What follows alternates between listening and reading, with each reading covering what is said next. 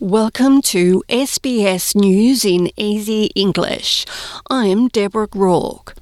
Australia's e-safety commissioner has asked Twitter to explain an apparent increase in online hate.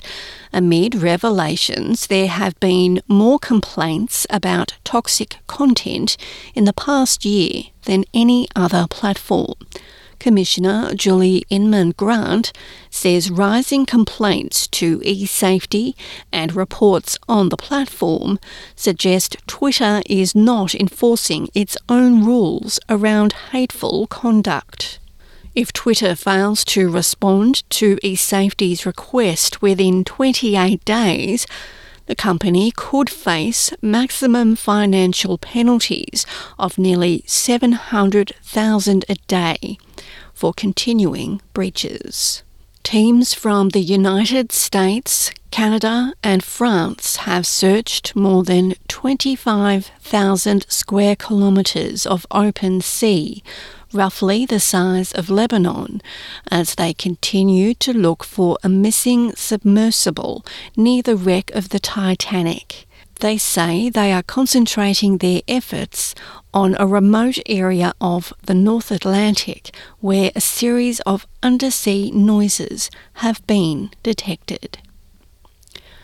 Treasurer Jim Chalmers is calling for more transparency from consultancy firm Price Waterhouse Coopers a Senate committee has found the firm's conduct in a tax advice scandal has amounted to an egregious breach of trust. The firm has been revealed to have used confidential government information to help private clients avoid tax. Dr. Chalmers says their behaviour is not acceptable.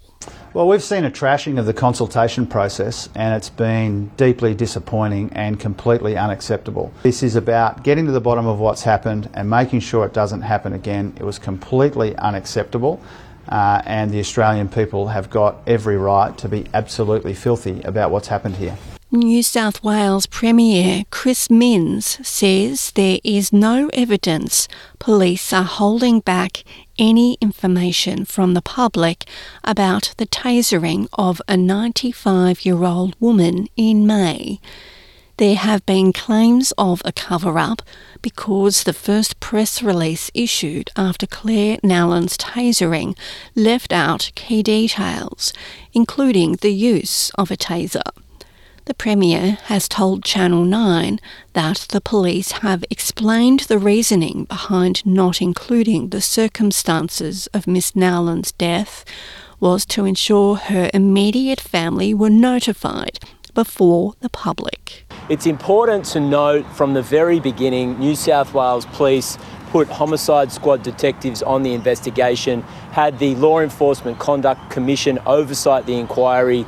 Uh, there was a critical incident report immediately, and eventually, New South Wales Police charged a serving New South Wales police officer with very serious crimes. So, the context of the suggestions around a cover up need to be seen in the full context of the inquiry, and I do have confidence New South Wales Police did their job and took this very troubling incident very seriously from the very beginning.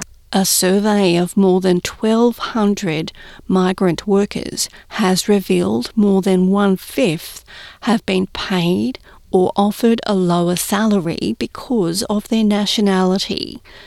The new report, released today by Unions New South Wales and the Migrant Workers Centre, has also found some respondents have been offered inferior wages because they were on temporary visas. Unions New South Wales Secretary Mark Morey says those on student visas are especially vulnerable to being exploited, working in jobs well below their skills level. One of the things they need to do is to have an effective framework that prevents discrimination based on someone's migration status. Uh, if you have the skills to do the job and you have the experience uh, and you have the appropriate visa, uh, you should be able to apply for those jobs and know that you'll get those jobs. I'm Deborah Rourke.